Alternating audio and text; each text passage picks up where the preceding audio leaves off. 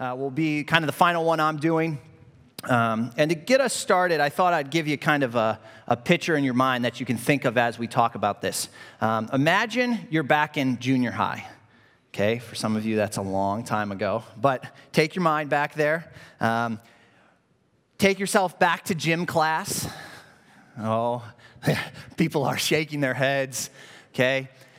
Now imagine the big rubber red balls are set out and it's dodgeball time and two captains start picking who's going to be on whose team. And all the other kids, you, have to line up on the wall, and one by one, you start getting selected. Now, I see this a little more since I work with junior high kids. Anytime uh, they play a sport, high school as well, usually two captains uh, of equal strength Sometimes they're the worst kids on the team. Sometimes they're the best. Sometimes they're just the most outspoken, will be the captains. And then everybody else lines up. And if you're lined up, you want to be picked first by one of the captains, right? Because it signifies that you are the best player, that you are the number one guy. And if you're not picked first by captain number one, then you better get picked first by captain number two. Because all the rest of the kids will know watch out, I was first picked. And as the line goes down and down, right, you definitely don't want to be picked last. Or be the kid, like there's only one left, and the team is up to pick, and they go, You can have them, right? If you've ever had that happen, that's the worst. you can take them, we don't want them. Um, but we, you know, junior high, high school, that's a little awkward, but we still play that game as adults. Uh, we still play the game of wanting distinction, wanting recognition, wanting to be picked first, whether uh, it's for anything. I want to be that person. I want to be the person uh, that is looked at with honor and respect. Um, and so this is the story we're going to talk to uh, talk about today. It's a conversation that Jesus has with two of his disciples um, that deals all about kind of being picked first. Um, so to give you some background, um, I love the background of stories. I, I love kind of reading one passage and then going, what's right before that passage? And so, as kind of I've always do, I'm going to tell you a little about the background before we get into the story. This story um, takes place in Mark chapter 10, and it first finds Jesus with his disciples um, heading towards Jerusalem. Um, heading towards uh, that, that kind of the final entry into the city. Remember where he takes the, the donkey ride and rides into the city? This is happening kind of in the time frame before that, as they're heading down to Jerusalem. Um, and as they're heading down that way, uh, Jesus is talking to his disciples, obviously, all along the way. And at several points along the way, um, he tells them something about his death. He starts to predict what's going to happen. And in typical disciple fashion, right, they are misunderstanding. They're not quite sure what he's talking about. But this time, this is the third time that it happens, and it seems like you should get this because he kind of lays it out plainly. He says, The Son of Man will be delivered over to the chief priests and the teachers of the law. They will condemn him to death and will hand him over to the Gentiles. They will mock and spit on him, flog and kill him, and three days later he will rise. There it is, right? Hey guys, we're going to Jerusalem. I'm going to be kind of taken hostage. They're going to arrest me. They're going to beat me. I'm going to be handed over. I'm going to be crucified. I'm going to die. And three days later, I'm going to be back. I'm going to rise from the dead. And so this, this is what he tells them, flat out. And so when we read the story, this conversation happens, and now this next conversation is right after that.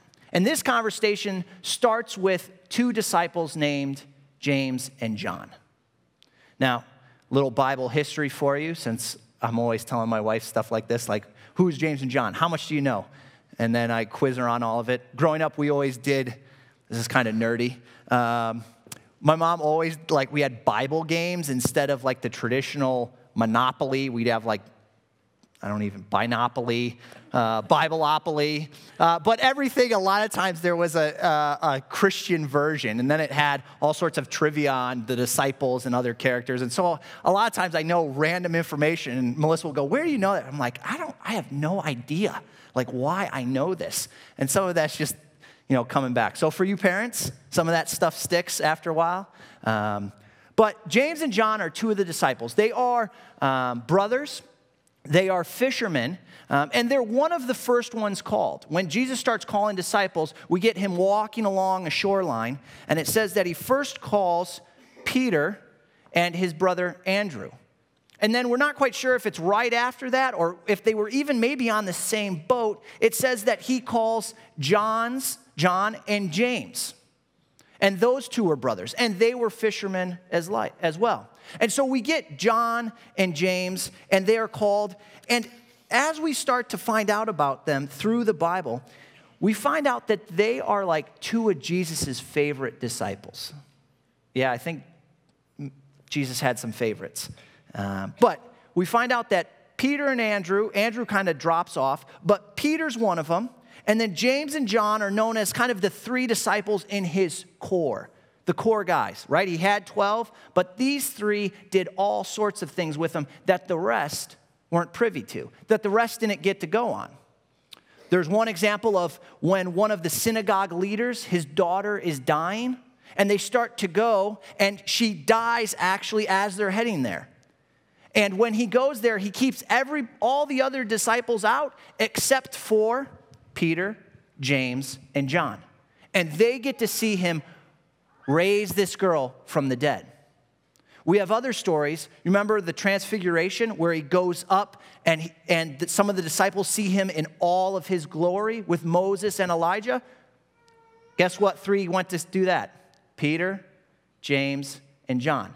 James and John got to do all sorts of special things with Jesus. In fact, right before he is arrested, when he goes off to pray, remember, all the disciples kind of go with him. He holds some of them back, but takes James, John, and Peter a little farther with him to pray.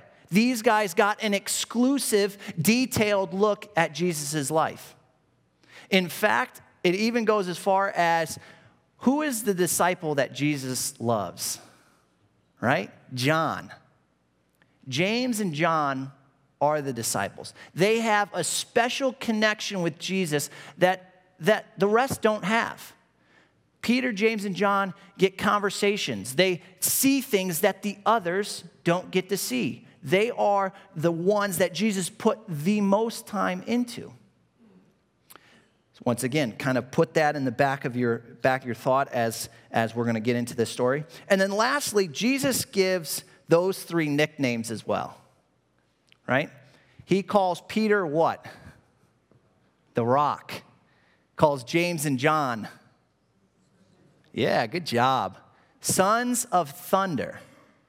Now, it's not really explained why they're called this. Some scholars believe maybe it's the way that these men had been raised, that they were boisterous, that they were loud, that they were fishermen who worked the boats, and that often they would be working at night and would have to yell at each other to pull in the nets or to, you know, trim the sails. And they would have been out there only with other men most of the time. And so they wouldn't have maybe been the most polite. Uh, they would have probably not been educated men, so uh, they would have maybe talked in more slang. But whatever the reason, they're called sons of thunder. And maybe it was because they're loud, or maybe it's because of their attitude. Maybe they were kind of angry guys.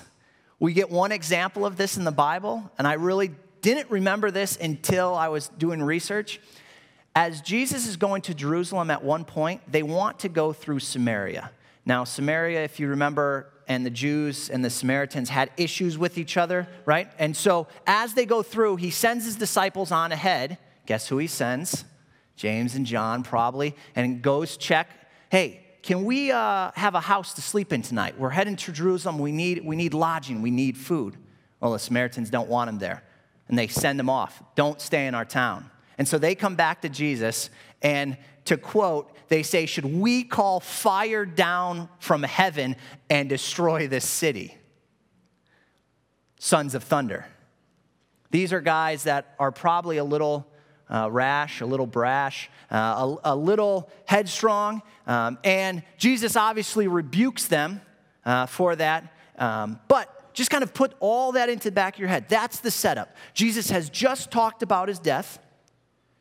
James and John are super close to Jesus, super close to him. They've seen all everything, they've heard everything. And they're also known as kind of these rough guys, these th- sons of thunder. All right, so after all of that, we finally start getting into the story. Um, so, Nancy, if you want to put the first slide up, we'll just read part of it says, Then James and John, then, meaning right after the conversation that they had with Jesus predicting his death, um, this is in Mark 10, uh, 35. It says, Then James and John, the sons of Zebedee, came to him. Teacher, they said, we want you to do for us whatever we ask. We'll stop there. James and John come to Jesus and say, Hey, we need you to do something for us. And I need you to promise before we tell you what it is that you're going to do it. Have you ever had that done to you? Like, I'm going to tell you a secret that you can't tell anybody. You need to promise not to tell. Promise? Like, well, I don't know the secret yet, so. Or, you know, don't tell. This happens as siblings a lot. I can remember, don't tell mom and dad, I'm going to tell you this. And you're like, well, what if I need to tell them? Well, no, you already promised. And so they come to Jesus and they go, hey, you know, the disciples that you love, you know, your buddies, we got something, we need something from you. Can you promise us that you're going to do whatever we ask? Okay? Whatever we ask, can you, can you promise that that's what's going to happen? See, James and John, as, as I kind of I'm thinking about it, they're taking their position, okay, with Jesus and exploiting it, right? They are the ones that Jesus loves. And so we can use that and leverage that to get what we want. This happens all the time in today's society, right? It's known as insider trading, right? As I was thinking, I was like, I don't even really know what insider trading is. And then I start looking it up. And for all of you that are like me that have no idea, and uh, insider trading basically just means that you have information about a certain company that is not made public, and then you use it or exploit it for gain. Okay, this is what Martha Stewart did. Remember? If you look up her story, she has money invested in a biotech firm.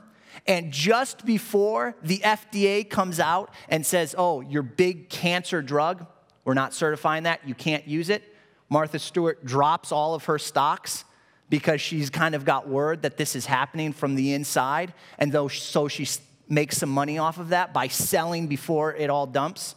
Okay, this happens all the time in large scale. But this also happens at small levels. Um, I am a huge Ohio State fan.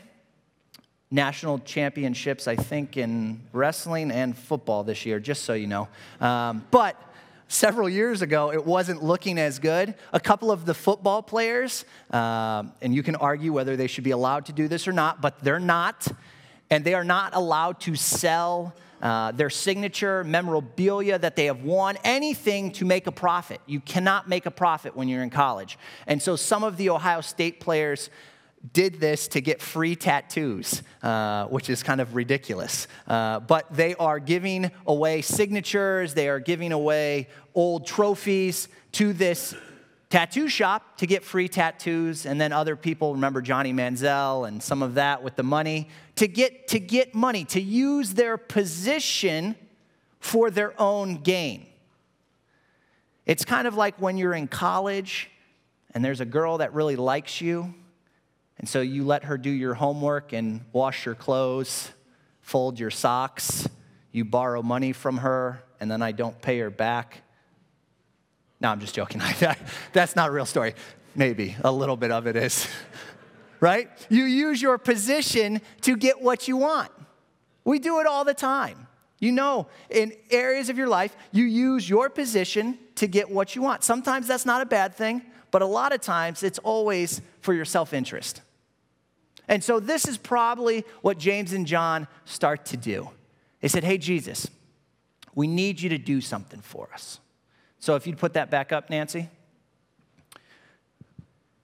Then James and John, the son of Zebedee, came to him. Teacher, they said, we want you to do for us whatever we ask. Jesus doesn't really take the bait. He doesn't say, sure, you got it. Just, you know, he says, What do you want me to do for you? What do you want me to do for you? On a little bit of a side note, God's always asking that. Even in my own life, I think in your life, God is asking, What do you want me to do for you? We get so many passages in Scripture actually that says that you don't have because you haven't asked. God is constantly asking, What do you want? He's constantly listening, waiting for you to ask. But the flip side of that, which then sometimes we forget when we ask for kind of outlandish, self centered things, is what you find in James. It says in James 4 3, you ask and you don't receive because you ask wrongly, you spend it on your passions. You ask God and say, God, I, I heard the other day that you're asking, What do I want?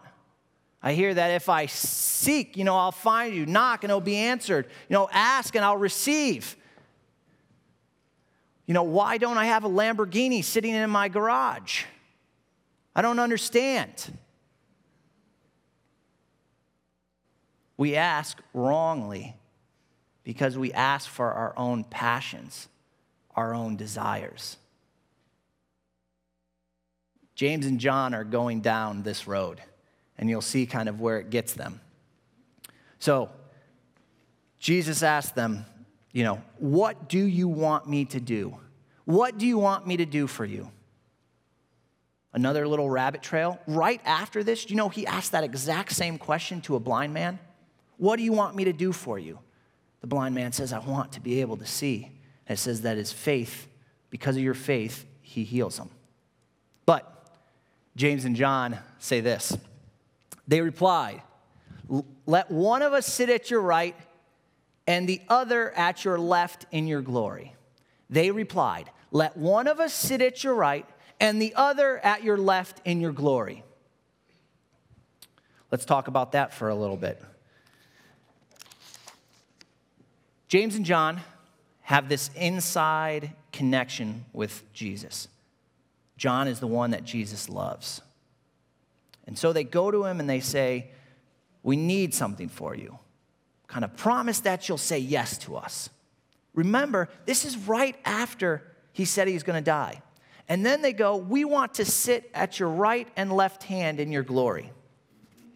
Now we're going to bash them in a second for that. This is kind of where this is going.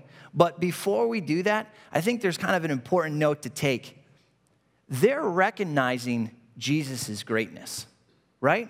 they're recognizing, even in the misconception of maybe, you know, he's going to rule this kingdom, right? He's going to overthrow the Romans. Even in their misconceptions, if that was it, even kind of maybe in their rudeness for asking this, they are realizing, okay, that he has something about him, some sort of power. He's going to be in glory right? There's going to be a glory, and we want to connect ourselves to him.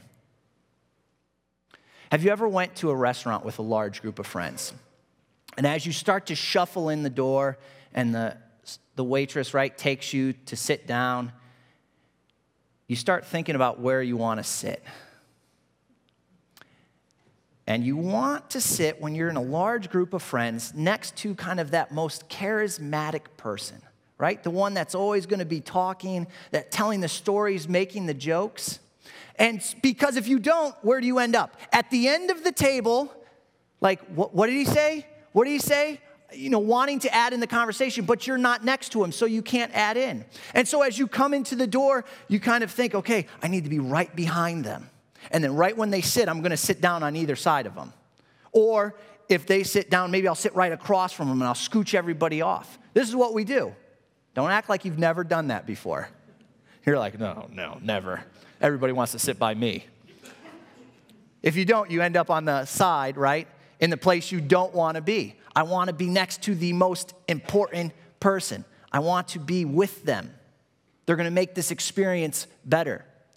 At some level, this is what James and John are doing.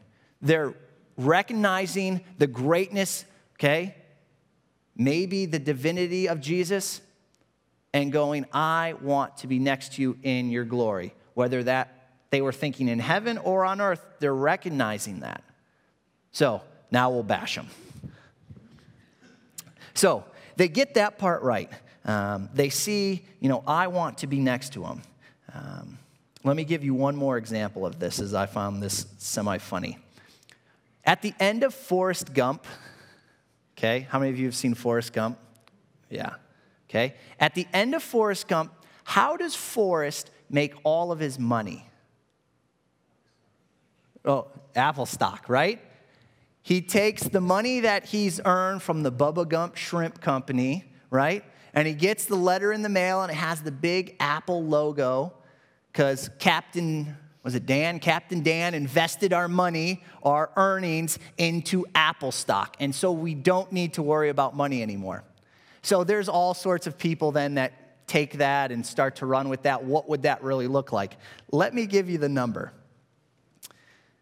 Okay, if they would have only invested $5,000, if you would have invested $5,000 when the Apple first went public, okay, when they first offered stock, if you would have put in five grand, over the last, you know, 25 years, 35 years, that stock, if you would have kept putting the money back from the earnings and the dividends and everything else, would be worth $1.5 million today. If you would have put 5,000, it would have been worth 1.5 roughly. No, I'm no mathematician or anything. This is what I found online, so don't call me up and go, actually, it's 1.47, okay? You would be rich if you put in five grand in 1980 when that was first offered. But they, people take it even farther, and they said that if, okay, once again, if Forrest Gump was, if this was real, him and Captain Dan invested whenever the movie was supposed to take place before Apple went public, and they were at the ground floor when they were first looking for investors for $500,000, uh, I think it was. If they would have invested $140,000. That's somebody said, oh, what you would have made from, you know, shrimping. I don't know how they came up with that number. But that's the excess from shrimping, $140,000. If they would have been on the ground floor, that would be worth today $11 billion.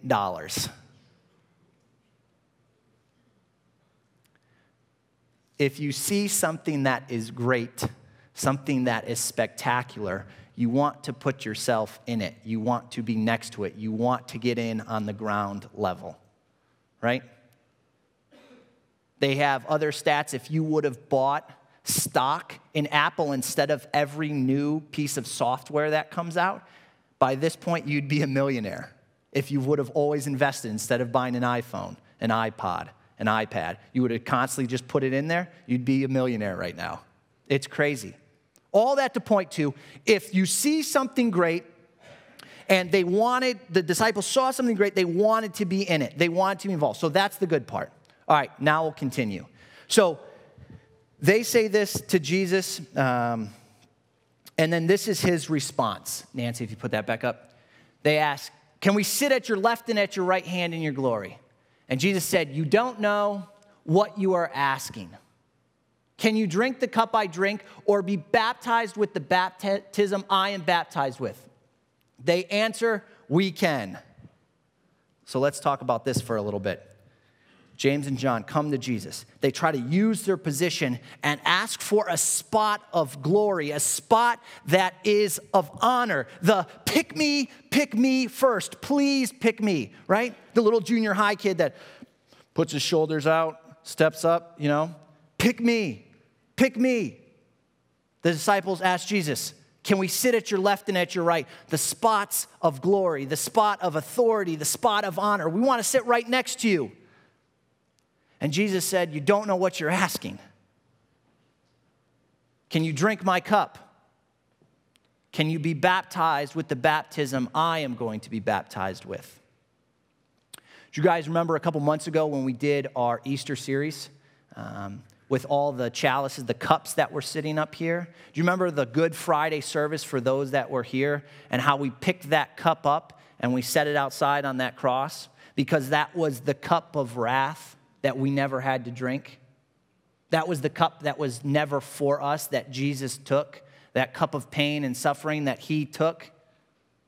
You know, when you are baptized, you know, the symbolism of baptism is that when you go into the water, it's a death, right? And as you raise back out, it's a resurrection. Jesus, in, in the way that maybe they didn't understand, said, Are you willing to have this pain? Are you willing to have this sacrifice? Are you willing to take this? Are you willing to die? And James and John, sons of thunder, yes. Absolutely, we can drink that cup. Absolutely, we can be baptized.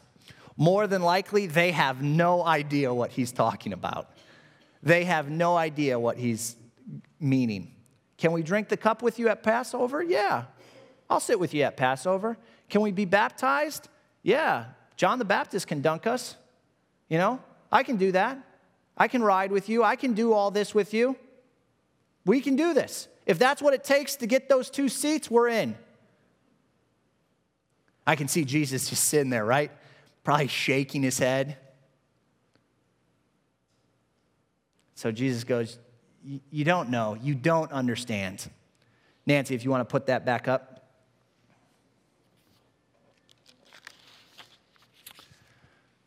Um, can you drink the cup I drink or be baptized with the baptism I am baptized with? We can, they answered. And Jesus said to them, You will drink the cup I drink and be baptized with the baptism I am baptized with. But to sit at my right or left is not for me to grant. These places belong to those for whom they have been prepared. He says, You think you're going to be able to do this, and in fact, eventually you will. Once again, kind of hold on to that. That's going to be the ending of our story. You're, you actually are going to drink this. You actually are going to be baptized. But you don't know what you're, you're answering so quickly to. You don't understand the pain that's gonna, it's going to take. Remember, Jesus is praying? What does he ask God for? If you're willing, would you take this cup away? Even Jesus, who was willing to die and sacrifice, come down and all of humanity was asking God, hey, you know, if it's your will, could this cup pass from me? This is a hard cup to drink. This isn't going to go down smooth, right? I don't know if I can do this. But ultimately, he says, Your will be done. And so he says to James and John, You think you know what you're saying yes to, but you don't. Though, in fact, in a weird twist, you will drink this cup and you will be baptized with me. And we'll talk about that at the end. So, the rest of the disciples hear what James and John have just asked for. That James and John have went to Jesus and said, "Can we sit at your left and your right?" Now, they don't applaud them for asking. They don't say, "Oh, I wish I would have asked first. They basically get in my notes ticked off. They're upset. Nancy, if you want to put that up there. I think in the NIV, when the ten heard about this, they became indignant with James and John. They're outraged. They're mad. How could you ask for this? And it, it's not implied that they're upset that the timing was wrong. Okay? Right? There is a place where you are upset with someone for asking something because the timing is wrong. What's really being implied that they are upset because you asked for it and we all want that spot. And because we all know you get to do extra things with Jesus, he, you know, he actually might answer yes to you, and now we won't have that spot. This is, this is kind of a little morbid, but it's like going up to your grandparents, to your parents when you know they're gonna die, and say, hey, I really like your house, I know you said you're going to die tomorrow, or at least pretty soon. Can I have it? The rest of the cousins, the siblings, they don't need it. I would really like the house and the cars and the Apple stock. right? This is essentially what they're coming up and asking Jesus. He's just predicted his death, and now they come and they say, Hey, can we get those two seats that we really want? And the other 10 are furious with James and John. Well, look at these guys. Once again, sons of thunder going up and asking Jesus, right? They're probably all thinking that spot was reserved for me. I didn't ask them. I didn't ask them for the right hand of God, you know, sitting at the right hand of him, but I was expecting that's where I'd be. I was expecting that I was going to get that honor, that I was going to get that glory, that I was going to get that prestige. Have you ever done that maybe with work? A promotion is available and someone beats you to it and they ask the boss straight out, hey, I want this spot. He wasn't supposed to ask for that yet. Like, that, that wasn't politically correct. He can't do that. Uh, that's going to be my spot. And we get offended. And that's what happened with the disciples. They get offended that James and John asked for the spots of honor, the spots of glory. And so Jesus, by this point, I can just imagine, is fed up with his disciples. And often in the Bible, you find kind of he lets them go down this, this trail for a little while, and then he finally goes, Look, here's the deal. Nancy, if you want to put up the last section. When the ten heard about this, they became indignant with James and John. Jesus called them together and said, You know that those who are regarded as rulers of the Gentiles lord it over them, and their high officials exercise authority over them. Not so with you. Instead, whoever wants to become great among you must be your servant, and whoever wants to be first must be a slave of all. It goes on in 45 to say, if I can find it. He finishes with this For even the Son of Man did not come to be served, but to serve and to give his life as a ransom for many. Stop bickering, stop arguing. Listen up. Here's the deal. These two, these two sons of thunders, they're not getting these seats. These seats are f- for other people that are being prepared. That, that's kind of God's choice. I'm not going to give them that seat because of some special connection that they have with me. This kingdom is different. This kingdom is different than the Gentiles, meaning everyone else. Think of our society. This is no different. If you're the boss, right? You make sure people know you're the boss, right? You make sure that they treat you with respect, authority. There's a proper channel. You can't talk to me, you're not at my level. You might not ever say that, but that's a lot of times how things work, right? If you're an authority, right, you make sure and you let people know. That's going on then as well. You use your power for yourself. And Jesus said, That's not how we do things. That's not how this kingdom's done. This is different. If you want, if you want to be the greatest, you, you got to be a servant. You have to be a slave. This is what he tells the 12 disciples after they're bickering about who's going to get the seat of honor.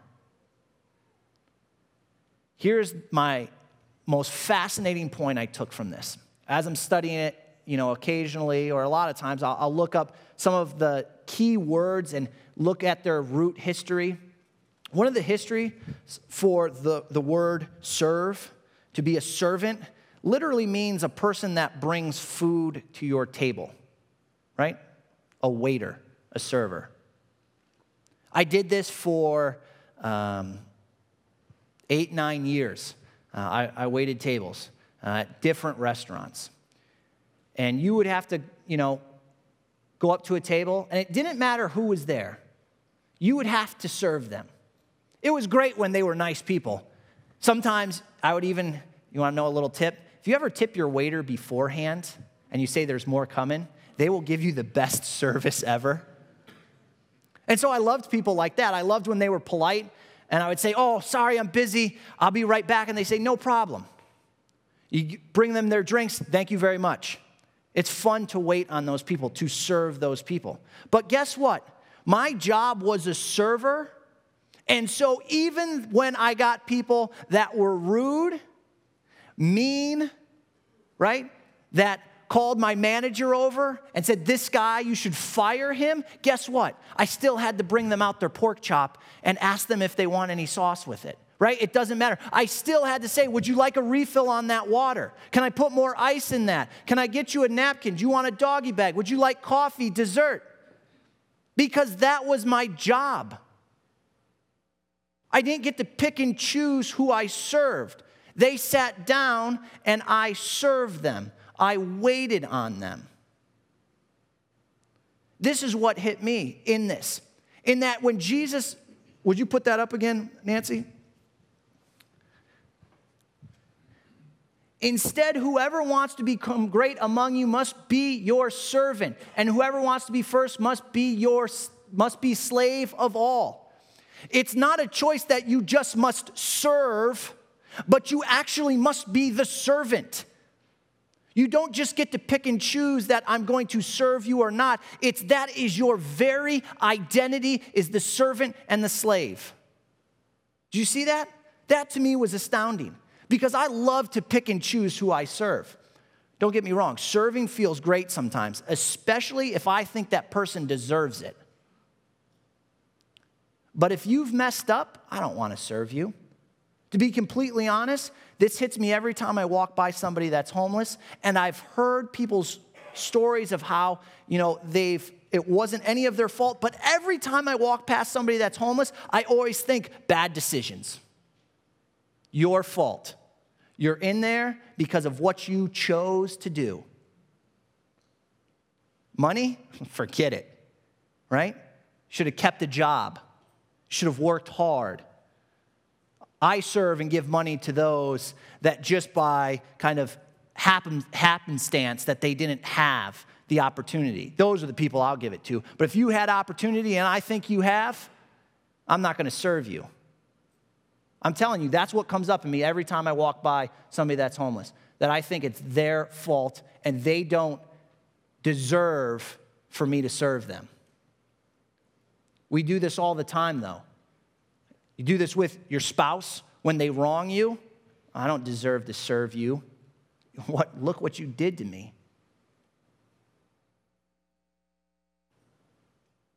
Do this at, with people at work. Oh, you're behind in your work. You need help. Forget it. You shouldn't have been goofing off. You shouldn't have left early and went golfing. You're getting what you deserve. That's what, that's what boils up in me. You get what you deserve. But Jesus does lay a, a pretty strong contradiction to that. That that's not how it's done. It's actually you are the servant. You don't get the choice. You have to serve. You have to be the slave. That is your identity. Because, and he finishes right, he says, even the Son of Man, talking about himself and all, his, all of his humanity, I didn't come to be served, I came as the servant. I came to serve. That's what I came to do and to lay my life down as a ransom for many. This is what he tells the disciples. This is what he's probably telling me and you. You don't get a choice in the service. You don't get a choice on who you're going to wait on. If that happened at the restaurant, right, half the people would never be taken care of.